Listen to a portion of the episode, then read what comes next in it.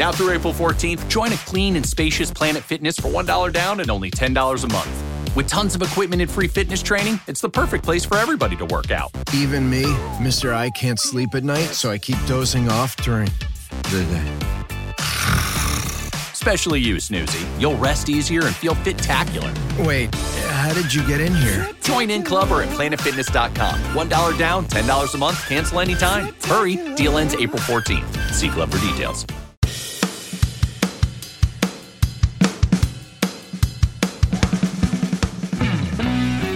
Benvenuti su Nerd Attitude, il podcast che racconta le nostre passioni, la cultura nerd e pop.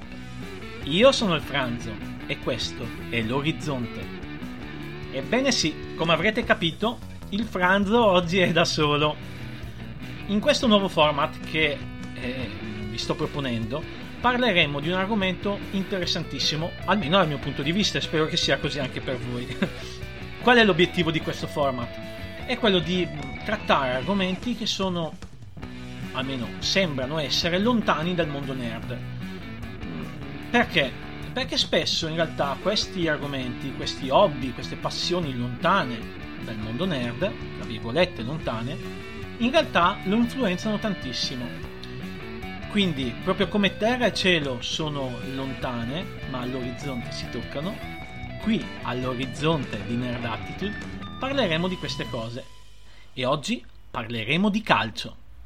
Sì, il calcio, avete capito bene, questo magnifico sport che è seguitissimo da miliardi di persone e che davvero appassiona quasi tutti quanti. Il calcio può sembrare molto lontano dal mondo nerd, è uno sport, e solitamente il nerd viene visto come quella persona che gioca ai videogiochi, legge libri, fumetti, guarda film, telefilm, sta in casa e pratica poca attività sportiva. Ma dobbiamo cambiare un po' la visione del nerd. In realtà il nerd non è così, o meglio, non sa di esserlo, perché effettivamente diversi nerd magari guardano con un occhio un po' critico lo sport. In particolar modo il calcio, perché ci sono tanti soldi, perché i giocatori sono strapagati, perché solamente quelli più bravi emergono e se non sei bravo a giocare, quando giochi con gli amici vieni scartato, sei l'ultimo a essere scelto. Quindi i nerd lasciano in disparte solitamente il calcio o gli sport in generale. Non vi nascondo che per fare questa puntata ho avuto delle serie di difficoltà e l'ho provata più e più volte, perché non sapevo come metterla giù. Cioè, è una cosa di cui volevo parlare, il calcio, ma non sapevo come farlo, come far vedere a tutti che in realtà il calcio ha influenzato tantissimo il mondo nerd. Inizialmente ho fatto delle ricerche sulla storia del calcio e su come il mondo nerd nella storia abbia fatto opere sul calcio. Però sta cosa qua non mi è piaciuta, ha rischiato, è diventata un elenco di date, fatti e quant'altro. Io invece voglio parlarvi di emozioni, perché il calcio, questa qua, è un'emozione. E quindi partiamo con la prima emozione che dà il calcio. Chiudete un attimo gli occhi e immaginate di essere all'interno di uno stadio. Li sentite i tifosi? Eh sì, sono loro i primi che danno l'emozione. Quindi adesso aprite gli occhi e siete lì in mezzo al campo. Ci sono due squadre che stanno facendo un riscaldamento, la squadra del football club e la squadra del nerd club. Ebbene sì, stiamo per assistere a una delle più belle partite di calcio mai giocate tra il football, il calcio e il mondo nerd.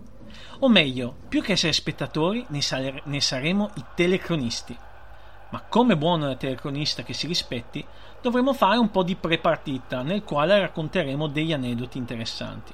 Per far questo purtroppo dovremo utilizzare quelle famose date di cui vi parlavo prima e vi prometto che non sarà una cosa lunga, sarà una cosa breve, ma dobbiamo per forza farla per capire come mai siamo arrivati a questa partita, come soprattutto e quando ci siamo arrivati.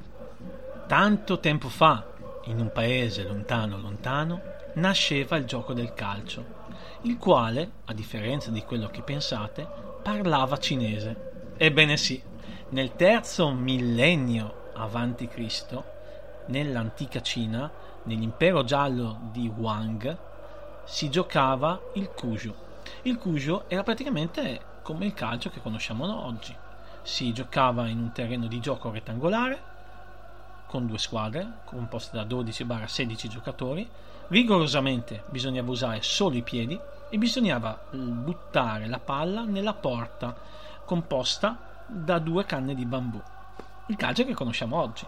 Nel corso dei secoli poi il calcio si sviluppa, cambia nazione, prima in Giappone col nome Kemari, qua bisognava solo palleggiare senza usare le mani, solo i piedi.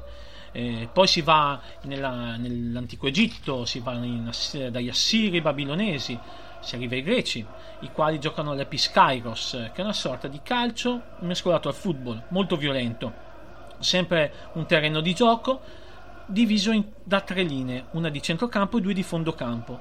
Lo scopo era di appoggiare la palla nella linea di fondo della squadra avversaria, oltre la linea di fondo. Come si fa nel rugby? Si potevano usare passaggi con le mani, con i piedi, con la testa, e lo scopo era solo di far punto appoggiando la palla al di là della linea. Il gioco poi è così famoso che quando arrivano i romani, lo fanno loro, gli cambiano il nome ma le regole rimangono sempre le stesse, e si chiama Arpastum.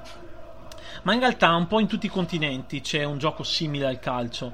In Nord America i nativi americani giocavano su un campo molto grosso con delle porte che avevano un'ampiezza di 800 metri, pensate bene, e serviva per risolvere dei problemi tra tribù. Similmente nel Medioevo in Europa si faceva una cosa del genere. In Francia abbiamo il Sul che serviva per la stessa cosa che serviva in Nord America, per risolvere problemi tra villaggi, e anche in Inghilterra si chiamava folk football. Lo scopo era quello di prendere la palla e portarla nel campo, in questo caso nel paese avversario, e appoggiarla nella piazza centrale. Così si poteva vincere. Ma come vi dicevo abbiamo testimonianze in Sud America dove Maya, Aztechi giocavano a questo gioco molto simile alla pallavolo, al basket e al calcio. Si chiamava Tactli, spero di averlo detto giusto, e praticamente consisteva nel lanciare la palla in un cerchio di pietra che era messo in verticale su una parete. E in Italia c'era il calcio in costume, il calcio in livrea, fatto dai fiorentini, i quali in particolar modo si ricorda che lo fecero nel 1530, quando la città era sotto assedio da parte di Carlo V. Per sbeffeggiare Carlo V e i suoi eserciti si proclamò una festa all'interno delle mura. All'interno della festa fecero questa partita di calcio in costume, che oggi noi conosciamo come calcio fiorentino. Nel corso del tempo però si sviluppò in tutte le città una sorta di calcio in costume, e questo sport resistette fino al 1800-1820, la prima metà del 1800. Lo sappiamo perché uno dei più grandi esponenti del mondo nerd scrisse una canzone su uno dei campioni di questo sport. Di chi stiamo parlando? Ebbene, il più grande nerd di quell'epoca, Giacomo Leopardi, che rappresenta appieno lo stereotipo del nerd. Scusate, ma mi mangio le parole. Come dicevo, che rappresenta appieno lo stereotipo del nerd, scrisse una canzone dal titolo A un vincitore nel pallone, nel quale inneggiava questo Carlo Didini di Treia, e lo elogiava, diceva che era un gran campione, e diciamocelo francamente, lo invidiava tanto. E in questa sua canzone però ne parla molto bene. Come capita oggi, quindi, un esponente del mondo nerd dell'epoca ammirava il gioco del pallone. Ma finiamo qua col nostro prepartita. Le squadre, come vediamo, stanno cominciando ad andare verso l'arbitro e stanno per fare il loro ingresso in campo. Ebbene sì, da una parte abbiamo il football club e dall'altra parte il nerd club. A prima vista sembrerebbe la favorita il football club, naturalmente, più prestante, più allenata. Ma vedrete che nel corso del tempo, degli anni, il Nerd Club stupirà sia il football club che tutti noi. L'arbitro fischia e il gioco ha inizio. Ebbene sì, c'è da dire che in realtà all'inizio della storia del calcio il mondo nerd se ne sta un po' in disparte, viene diciamo chiuso nella sua metà campo. In effetti all'inizio il mondo del calcio ancora non si conosce nel mondo e quindi rimane sconosciuto ai più. Però quando comincia nel 1848 la sua nascita ufficiale, quando vengono scritte le famose regole di Cambridge, avrà una rapida ascesa nei cuori di molti fans in tutto il mondo. Sì, in pochi decenni il calcio dall'Inghilterra si sposta in tutto il mondo. Certo, c'ha delle tappe intermedie, viene fondata la prima società di calcio che è lo Sheffield nel 1857, nel 60 c'è la prima partita ufficiale, Sheffield Hallam, e il mondo nerd è ancora lì, nella sua metà campo, pressato e chiuso dalle azioni del football club. Nel 63 viene istituita la Football Association, nel 67 la London Cup, 71-72 c'è la prima competizione a carattere nazionale della storia, la FA Cup, che tutt'oggi noi conosciamo. C'è il primo incontro tra le nazionali, quella scozzese e quella inglese, nel 1872, e abbiamo una timida reazione del mondo nerd, della squadra nerd.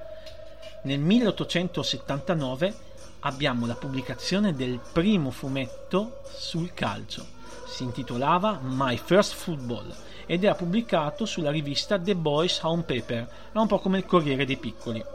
Sì, sento già che state chiamando la VAR per andare a rivedere questa azione.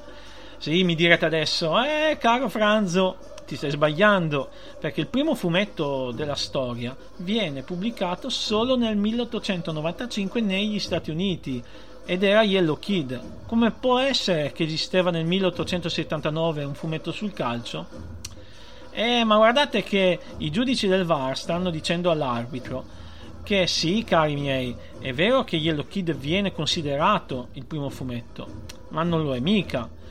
Hanno scelto Yellow Kid per mettere d'accordo un po' tutti, ma la paternità del primo fumetto la reclamano diverse nazioni: Germania, Italia, Francia, Inghilterra, e molto prima di Yellow Kid, solo che per convenzione si è stato scelto il 1895 con la pubblicazione di Yellow Kid. Ma in cosa consistevano questi fumetti?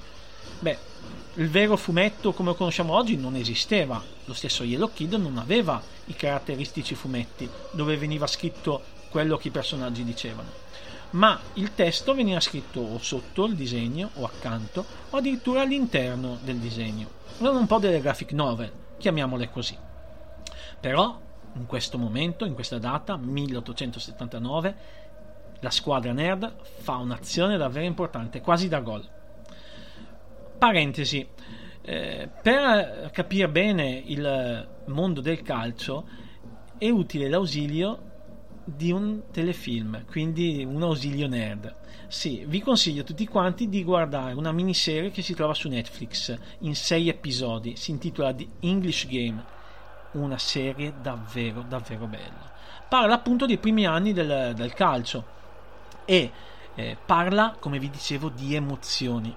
Sì, dovete sapere che il calcio non è stato e non è tuttora rose e fiori. Anche all'inizio, appena nato, ha avuto i suoi problemi. Sì, perché in realtà il calcio viene fondato con le regole di Cambridge da un gruppo di nobili, i quali avevano buon tempo e potevano allenarsi e giocare quando volevano.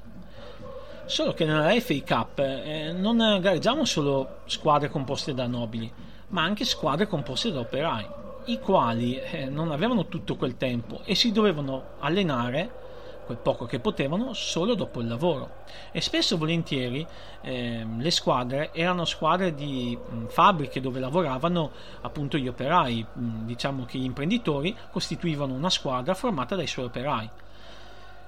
Questo miniserie di English Game tratta appunto questo problema, perché il divario che c'era tecnico-tattico tra le squadre dei nobili e quelle degli operai era davvero grande. Questo però spinse la creazione di una figura nuova nel mondo del calcio, il giocatore professionista a pagamento, e parla appunto di questo la serie. Fa vedere come un certo Fergus Sutter, un giocatore realmente esistito che ha fatto tantissimi gol, venga ingaggiato dalla squadra di Darwin, la quale si scontrerà con gli Old Etonians più volte, che erano capitanate da Arthur Kinnard, che tra l'altro era uno dei era il presidente dell'associazione calcistica dell'epoca. È bello lo scontro che c'è, perché non è solo uno scontro sul campo di gioco, ma è uno scontro che c'è anche a livello di classi, uno scontro realmente esistito. La serie è molto ben fatta, l'unico forse problema che c'è della serie di Netflix è che le date non corrispondono proprio alla realtà. Hanno assunto in 2 stagioni calcistiche quello che in realtà è successo in 4, 5, 6 stagioni, perché in poco tempo nella serie questo Fergus Sutter, insieme al suo amico Jimmy Lowe, altro giocatore realmente esistito, passa dal Darwin al Blackburn, altra squadra di operai, che però aveva al suo interno tutti i giocatori stipendiati. All'epoca era un problema, perché era vietato avere giocatori stipendiati. Comunque sia, guardatevela perché è davvero interessante. Ma torniamo al match in corso. Sì, abbiamo visto come la squadra nerd ha avuto una piccola reazione, ma comunque sia il pallino del gioco ce l'ha ancora il Football Club, tant'è che in quegli anni vengono appunto formati tornei, fondate squadre anche in tutta Europa. Per esempio viene fondata l'International Football Association Board, la IFAB, nel 1886. Nell'87 in Italia viene fondato il Torino Football Cricket Club, che sarà l'antenato dei Granata che tutt'oggi esistono del Torino. Ci fu nel 1895 anche il primo incontro di calcio femminile, data molto importante anche questa, quindi anche qui il calcio femminile è uno sport abbastanza vecchio. Quindi a cavallo del Novecento la squadra del Football Club pressa e sta quasi per segnare un gol alla squadra nerd, ma la squadra nerd si difende bene perché comincia ad abituarsi al gioco che fa il Football Club. All'inizio del Novecento i marinai inglesi inventano il primo gioco da tavolo, il primo gioco in scatola sul mondo del calcio. Ebbene sì, signore e signori, guardate che azione si sta svolgendo in questo momento. I marinai inglesi stanno ribaltando l'azione e stanno facendo un contropiede micidiale. Eh sì, che parata da parte del portiere del Football Club. I marinai inglesi hanno quasi segnato per il club dei nerd. Sì, a inizio Novecento mi fa ridere questa piccola finzione, ma serve a far capire anche le emozioni che ci sono nel mondo del calcio. E come dicevamo, nell'inizio del Novecento i marinai inglesi inventano questo gioco in scatola, il quale poi negli anni successivi verrà anche commercializzato. Si chiamava Blow Football, molto semplice, fino a mai quasi imbarazzante. C'erano 2 porte, all'epoca formate da delle bottiglie, una pallina che veniva spinta nella porta avversaria a forza di soffi. Con delle cannucce si soffiava all'interno della cannuccia e si spingeva la pallina nella porta avversaria. Questo era il Blow Football, che a inizi del Novecento verrà commercializzato con la sua scatoletta, all'interno della quale le cannucce, le 2 porte in metallo e la pallina in sughero o in altro materiale leggero. Ma vediamo come sta proseguendo la partita. Sì, la partita continua ad andare avanti e il Football Club non guarda in faccia a nessuno. Uruguay e Argentina, la prima partita tra nazionali al di fuori del Commonwealth. Austria-Ungheria, la prima partita ufficiale, perché Uruguay e Argentina erano amichevole. E da qui in poi c'è la nascita di tante federazioni nel mondo. Ma è qui che cominciano le emozioni, perché cominciano a nascere quei campioni e quelle competizioni che entreranno nell'immaginario di tutti.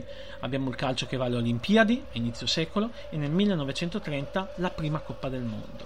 Ma il mondo nerd non sta certo a guardare, perché prima che venga istituita la Coppa del Mondo nel 1911 viene portata nelle sale cinematografiche dell'epoca il primo film sul calcio, Harry the Footballer. È il primo film muto di 11 minuti che parla di calcio. Nel corso della storia poi usciranno tantissimi film sul calcio. Il mondo del cinema va ad attingere appieno da questo fantastico mondo che è il calcio, perché, come vi dicevo, la parola base è emozioni. Sì, sono davvero tanti, non starò qui a indicarveli tutti. Ci sono film che parlano proprio di calcio e film che al loro interno hanno scene di calcio. Per antonomasia il film che parla di calcio più famoso che ci sia, penso che tutti quanti conoscano, sia Fuga per la vittoria del 1981, con protagonista Sylvester Stallone. È interessante perché forse non molti sanno che questo film che parla di una squadra, scusate, che parla di due squadre di calcio, è ambientato durante la seconda guerra mondiale. Queste due squadre di calcio sono composte una da militari tedeschi e l'altra da prigionieri dei campi di concentramento tedeschi. C'è Sylvester Stallone che fa un prigioniero americano, se non sbaglio, o inglese, che fa il portiere, e più ci sono giocatori realmente vissuti, giocatori reali come Pelé, Bobby Moore, Ardiles, Van Himst, Dana, che interpretano dei personaggi che giocano questa partita, che fanno gli attori naturalmente. Tutto questo per rendere più reale le riprese, ma la cosa che non si sa in realtà di questa partita è che è una partita che è realmente accaduta. E sì, durante la seconda guerra mondiale c'è una famosa partita di calcio che si intitola La partita della morte. La leggenda vuole che venne giocata una partita tra ufficiali tedeschi e giocatori ucraini, i quali erano stati minacciati dai soldati tedeschi, i quali facevano parte della squadra avversaria, ma erano anche i tifosi all'interno dello stadio, uno stadio quindi pieno di militari tedeschi. Erano stati quindi minacciati questi ucraini di perdere la partita, solo che questi giocatori, che erano giocatori professionisti dell'epoca, non ci stanno e vincono la partita 5-3. Alla fine della partita verranno tutti fucilati. Ebbene, questa è una leggenda che non è del tutto vera, nel senso che la partita, o meglio le partite, ci sono state tra soldati tedeschi e questi giocatori ucraini. Sono state più di una, sono state diverse, e questa compagine ucraina le ha vinte tutte. Non sono stati fucilati dopo l'ultima partita.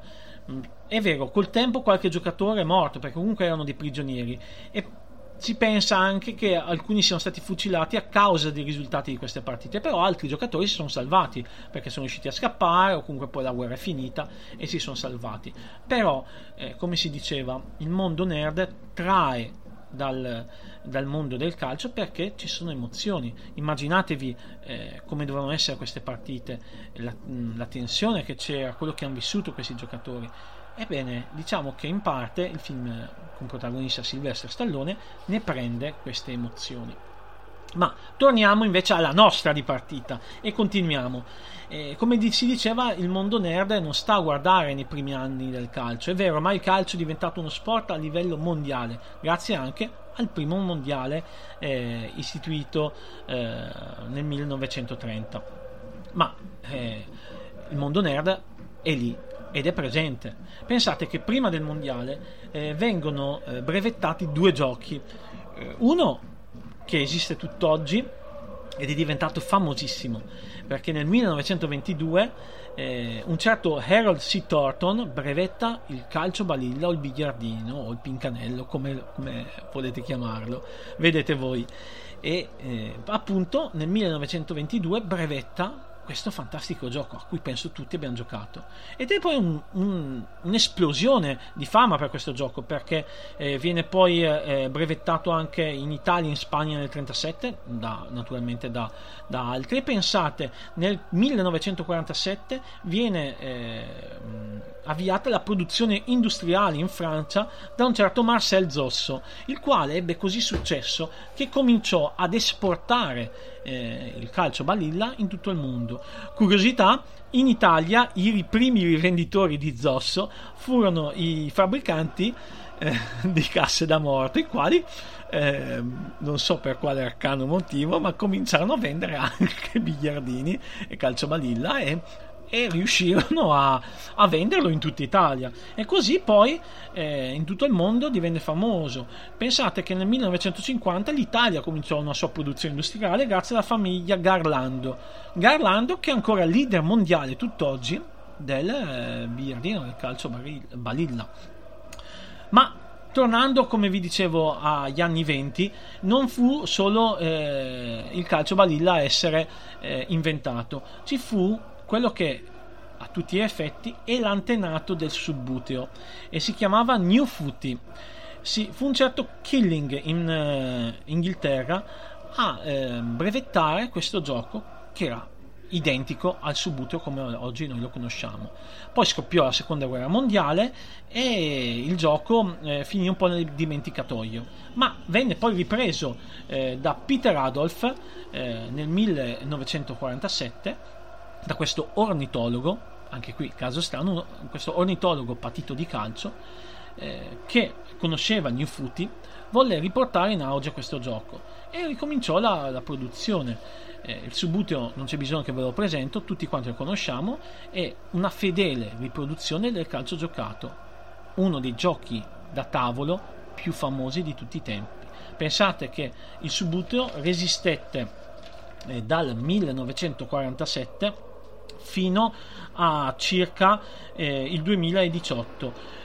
Ha avuto una vita un po' alterna, perché in realtà ebbe grossa fama negli anni 70, 80, inizio anni 90, tanto che a un certo punto la casa produttrice dell'epoca, la Weddington Games, vendette il brevetto alla Hasbro, che era interessata al gioco, solo che la Hasbro nel 2000 interruppe la produzione perché non c'era più grande richiamo al Subbuteo. Però poi da vari editori sia italiani ma anche esteri è stato ripreso il marchio, la Hasbro poi ha ripreso interesse, e fino ad oggi, scusate perché sto guardando le informazioni, viene prodotto e giocato in varie versioni, tanto che ci sono dei mondiali di Subbuteo, di calcio da tavolo. Alla fin fine dov'è che vogliamo arrivare? Le emozioni hanno portato il calcio a diventare famoso. Sono famosi i giocatori, per esempio Leonidas da Silva è famoso per aver inventato la rovesciata, anche se anche lì ci sono grandi polemiche. C'è chi dice che è stata inventata in Cile, chi in Perù, però anche qui ufficialmente nel 1932 Leonidas da Silva, giocatore brasiliano, inventa la rovesciata. Negli anni 40 poi cominciano ad esserci delle squadre molto famose, c'è il River Plate, detto la Maquigna, che è formata da dei giocatori fantastici, e a casa nostra c'era il Grande Torino, che vinse tutto quello che c'era da vincere e che purtroppo poi l'intera squadra, o la quasi totalità della squadra, morì nell'incidente aereo di Superga nel 1949. Quello dette fine a un ciclo di vittorie del Grande Torino. Ma tutte queste squadre entrarono nell'immaginario collettivo, loro e anche molti campioni. Ci fu per esempio nei fine anni 50 debuttò Pelé, prima di lui ci fu Garrincia, ci fu un giocatore italiano che entrò nella storia che si chiama Carlo Parola. Il nome forse non vi dice niente, ma se vi dico figurine Panini, la rovesciata che era figurata come simbolo delle figurine Panini è proprio la sua, quella di Carlo Parola, ma che non era un attaccante, era un difensore. Ebbene sì, in Fiorentina Juventus nel 1950, per fermare gli attaccanti della Fiorentina che stavano andando a prendere un lungo lancio che partiva dal centrocampo, lui intercettò la palla in rovesciata, e quel gesto atletico divenne famoso in tutto il mondo grazie anche alle figurine Panini. Ed è proprio qui che il mondo nerd, diciamo, in questi anni comincia a dare il meglio di sé. Abbiamo notizie di figurine stampate di calciatori, ci sono fumetti che vengono pubblicati in tutta Europa sul mondo del calcio. Uno dei più famosi è nel 1954, per esempio, creato da Walter Buffe, si intitolava Roy of the Rovers e raccontava le vicende della famiglia Race, in particolar modo di Roy e del figlio Rocky, e di una squadra immaginaria, il Milchester Rovers. Questo fumetto ebbe così successo che addirittura gli inglesi coniarono una frase, Roy of the Rovers, per indicare un'azione spettacolare durante una partita di calcio o, per quanto riguarda i calciatori, un ritorno inaspettato, per esempio in una squadra di calcio. Un po' come da noi viene usata la zona Cesarini, quando si vuole indicare un gol effettuato negli ultimi minuti di gioco, nei 90 regolamentari. Quindi il mondo del fumetto, il mondo nerd, è influenzato tantissimo in questi anni dal calcio, e lui stesso, come abbiamo visto, influenza il calcio in qualche maniera. Quindi comincia a esserci anche uno scambio tra mondo del calcio e mondo del fumetto, il mondo nerd. Ma come mai c'è tutto questo interesse da parte del mondo nerd rispetto al mondo del calcio? Come dicevamo, sono le emozioni che guidano. Ormai ci sono campioni che sono diventati leggendari. Abbiamo Pelé, come si diceva prima, abbiamo Beckenbauer, abbiamo Rivera, Mazzola, Boniperti, Facchetti, abbiamo George Best in Inghilterra. Tutti questi campioni hanno dato vita a delle sfide quasi mitologiche. Ci sono partite di calcio che sono entrate nella storia di tutti. Pensate per esempio alla partita del secolo, a quell'Italia-Germania che venne giocato nel 1970, finita 4-3 per l'Italia. La partita andò avanti fino al termine dei tempi supplementari e fu una partita fantastica e tutt'oggi tutti la ricordano. Ci sono tante altre partite, la rimonta del Liverpool sul Milan nel 2005, il Milan vinceva 3-0 e il Liverpool ribaltò il risultato, o il cucchiaio di Totti agli europei di calcio contro l'Olanda. Lo stesso Maldini, quando Totti tirò il rigore, disse che era matto, però quello divenne anche quello un simbolo del calcio. O perché non parlare della finale di Coppa Campioni, Manchester United-Bayern Monaco, finita 2-1, col Manchester United che fino a quasi il 90esimo perdeva 1-0 e che però, grazie ai cambi fatti da Sir Alex Ferguson, il Manchester ribaltò la partita nei minuti finali. Tutte queste imprese che hanno, come si diceva, un sapore di leggendario, di mitologico, hanno stimolato il mondo nerd a creare nuovi contenuti. Per esempio nel 1970 abbiamo il primo manga della storia che parla di calcio, e non è Oli e Benji, ma si intitolava Gli 11 Rosso Sangue, che qui in Italia era famoso col nome I Super Boys. È molto interessante questo manga, perché viene definito il cartone animato più realistico sul calcio che ci sia fino ad oggi. Ma non è l'unico cartone animato barra fumetto che è uscito in questi decenni sul calcio. Ne sono usciti davvero tanti. Per esempio abbiamo dopo di lui Oli e Benji, come tutti noi conosciamo, ma abbiamo la Disney anche che si è cimentata nel fare cartoni sul calcio. Abbiamo per esempio Pippo nel pallone, che parla appunto di questa partita di calcio giocata da Pippo e da altri membri della Disney. Abbiamo anche film e cartoni animati che in un certo qual modo trattano il calcio, magari lo citano. Per esempio mi viene in mente Pomidottone e Manici di Scopa, dove nell'isola degli animali parlanti viene giocata una partita di calcio che viene organizzata dal Re Leone, re dell'isola. O mi vengono in mente per esempio i film di Fantozzi, il primo, il Fantozzi, dove c'è la famosa partita Scapoli contro Ammogliati, oppure il seguito dei Soliti Ignoti, l'audace colpo dei Soliti Ignoti, dove i nostri protagonisti, come alibi, dicono di essere stati a guardare la partita della Roma a Milano. Non possiamo citare i Simpson in questo piccolo elenco, anche loro parlano di calcio in certe puntate.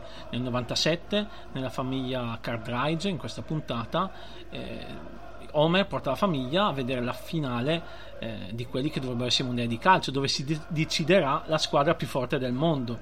si gioca Messico contro Portogallo, o nel 2007 una puntata intitolata Marge giocatrice, si vede Lisa che comincia a giocare a calcio e Homer che comincia a fare l'arbitro e favorisce tutte le volte Lisa, tanto che a un certo punto deve intervenire Ronaldo il fenomeno, doppiato proprio da lui, che ricorda a Homer quanto sia importante il fatto che l'arbitro sia imparziale, e Homer allora torna sulla retta via.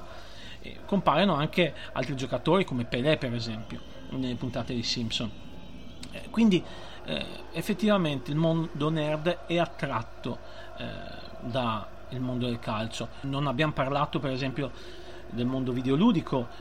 Nel 1980 l'Atari pubblica Atari Soccer, che è il primo videogioco sul calcio tale riconosciuto, e poi via via nei vari anni ci sono stati diversi videogiochi famosi e meno, come King of, Sensible Soccer, fino ad arrivare ai vari FIFA e Pro Evolution.